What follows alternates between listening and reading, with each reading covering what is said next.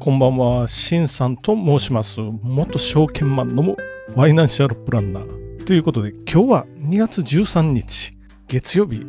新しい週の始まりですね。皆様いかがお過ごしでしょうか？こちら関西のお天気は雨ということで、まあ、すっきりしないお天気ですよね。ということで、今日も元気に始まっていきましょう。聞くだけちょっと気になる経済ニュースということで、まず一発目のニュースはこちら。東洋経済から。ダイキンは生産能力4倍に欧州で品切れになるほど爆売れする日本企業の暖房っていうこのニュースですよね。ヨーロッパの家庭で今空前のヒットとなっている日本企業の製品がある。ヒートポンプ式の暖房設備だもうちょっと読みますね。シェア20%と首位のダイキン工業を筆頭にパナソニックや三菱電機富士通ゼネラルなどが製品を展開しており2021年度は販売台数が前年度比で7割弱伸びた、まあ、これは代金の人のお話ですよ。生産が追いつかず各社がバックオーダーを抱えるほどの盛況ぶりだ。っていうまあ引用この辺までにしておきましょうか。あもうちょっと。ヒートポンプとは空気中にある熱を集めて圧縮機にかけ冷媒を電気で圧縮することで室内に運ぶ技術のこと。日本では給湯器のエコキュートに使われる技術として知られてますよ。っていうことですよね。まあ要するにヨーロッパも電気代高いんですよ。ドイツは日本より高いぐらいなんで、あ日本僕もよく電気代高い高いって言ってますけど、ドイツは日本より高いと。まあちょっとでも家庭の電気代を節約しようとして、こういうものを買ってますよということですよね。まあ我々からするとヒートポンプっていうのはよく聞くお話で家のあれもあれなのかな？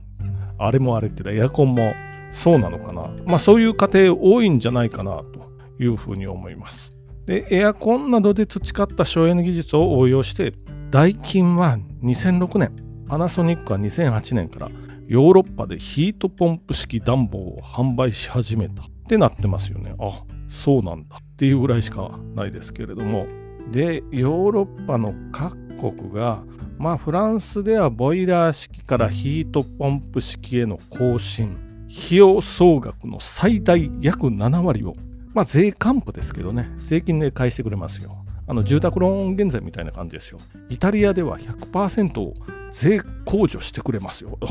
いいっすね。税金払ってるところからしたらいいかなっていう。そういうのをこういう政府の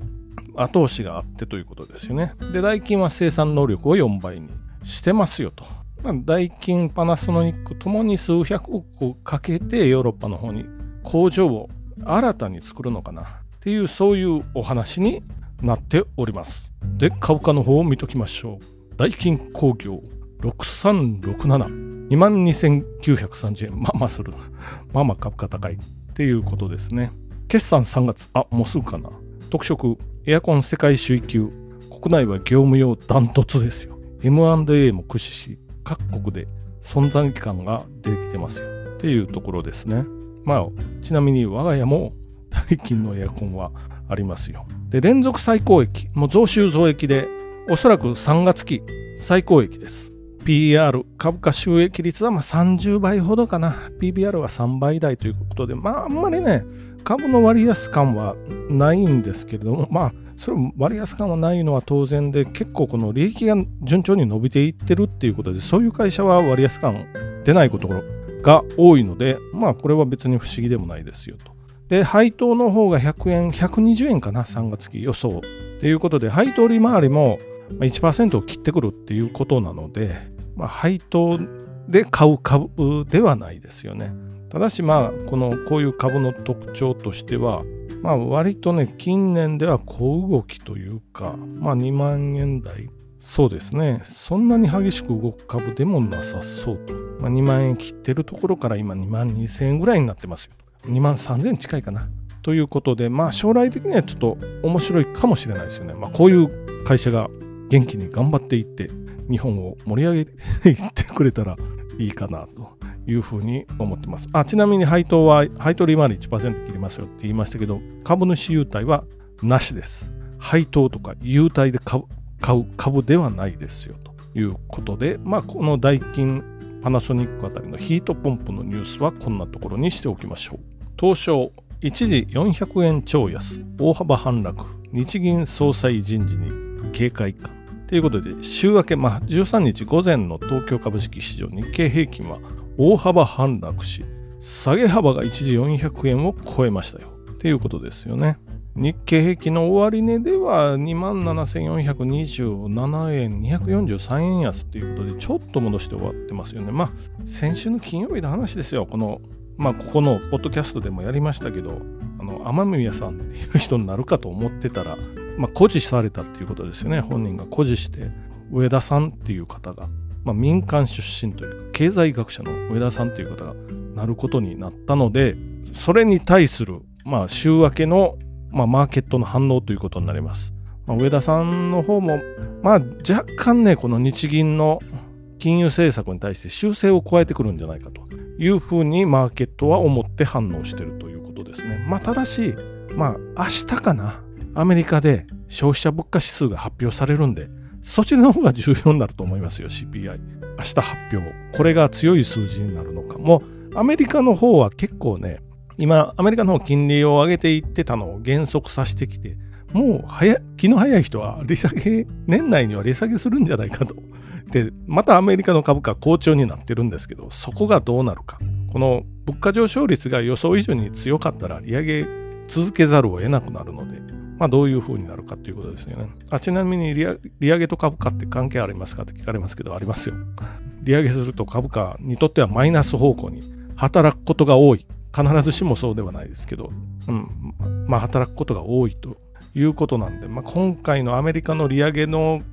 まあ、ペースとかによると、まあ、また株価下がるかなっていう気もしてますよね。っていうのが、まあ、この2つ目のニュースということになります。で、3つ目、あ、TBS から。そこを、社内風土に根深い問題、SMBC 日興証券相場操縦、会社に罰金7億、元執行役員に有罪判決っていう、これ裁判、判決が出ましたよというところですよね。SMBC 日興証券による相場操縦事件の裁判で、東京地裁は、まあ今日の午後ですよね、金融商品取引法違反の罪に問われた会社に対して罰金7億、追徴金44億円余りを言い渡し、元執行役員に対し執行猶予付きの有罪判決を言い渡した。事件の概要っていうか、まあこれ記事からまた引用しますけど、SMBC 日興証券と元執行役員の、まあ、方は、市場の時間外に大株主から株を買い取り、投資家に転売するブロックオファーっていう取引でですね、特定の銘柄の株価が大幅に下落することを避けるために、大量の買い注文を入れたなどとして、金融商品取引法違反の罪に問われています。っていうこういうまあ、ニュースですよね。これは、あの、大株主っていうのは、持ち合いやってて、まあ、例えばですよ、株の持ち合いなんかやってますよね。上場企業同士で。これを売りたいとも持ち合いの解消のために、売りたいと。証券会社一旦買い取るんですよ。で、それを、まあ、小口にちょっと分けて、投資家に売っていくんですけれども、じゃあ、例えば1000円の値段がついてる株株があるとしましょう。例えばですよ。1000円1000円もまた100万株分とか数百万株分を買ってほしいと、まあ、これをマーケットで売ろうとすると、まあ、それぐらいの規模になるとまあなんていうか値、崩れ株価が崩れる恐れがあるので、まあ、そこを証券会社に相談しに来たとしますじゃあ買い取りますよと証券会社はねまあ、例え、これも例えばですけど、まあ、じゃあ2%のディスカウント価格で買いますよと。どうせそれぐらいのものを売ったら、もっとあの値下がりするかもしれないので、まあ2%で買い取りますよと。日興証券の側ですよ。これは例えばですよ、2%っていうのは。ということは980円で、980円でいいね。980円買い取って。そこを小口に分けて1%乗せて投資家に売るわけですよ。っていうのをやってて、まあただし2%で980円で買ったとしても、さらにどんどん値下がりしていったら、この買う人がいなくなるんで、証券会社損するっていうことですよね。そこを防ぐために買い支えと言われてます。で、日興証券の場合は、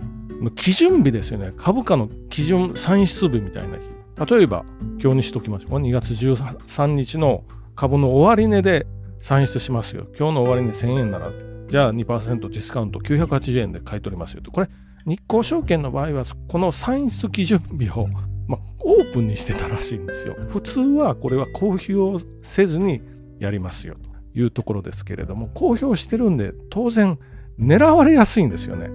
日経に、まあ、株とか持ち株のこと玉とかって言うんですけど玉が移動したと。値下がりしやすいというかもう売り叩きやすいですよね。そうそういう状況になったら。でそこを防衛するためにまあ多分買い支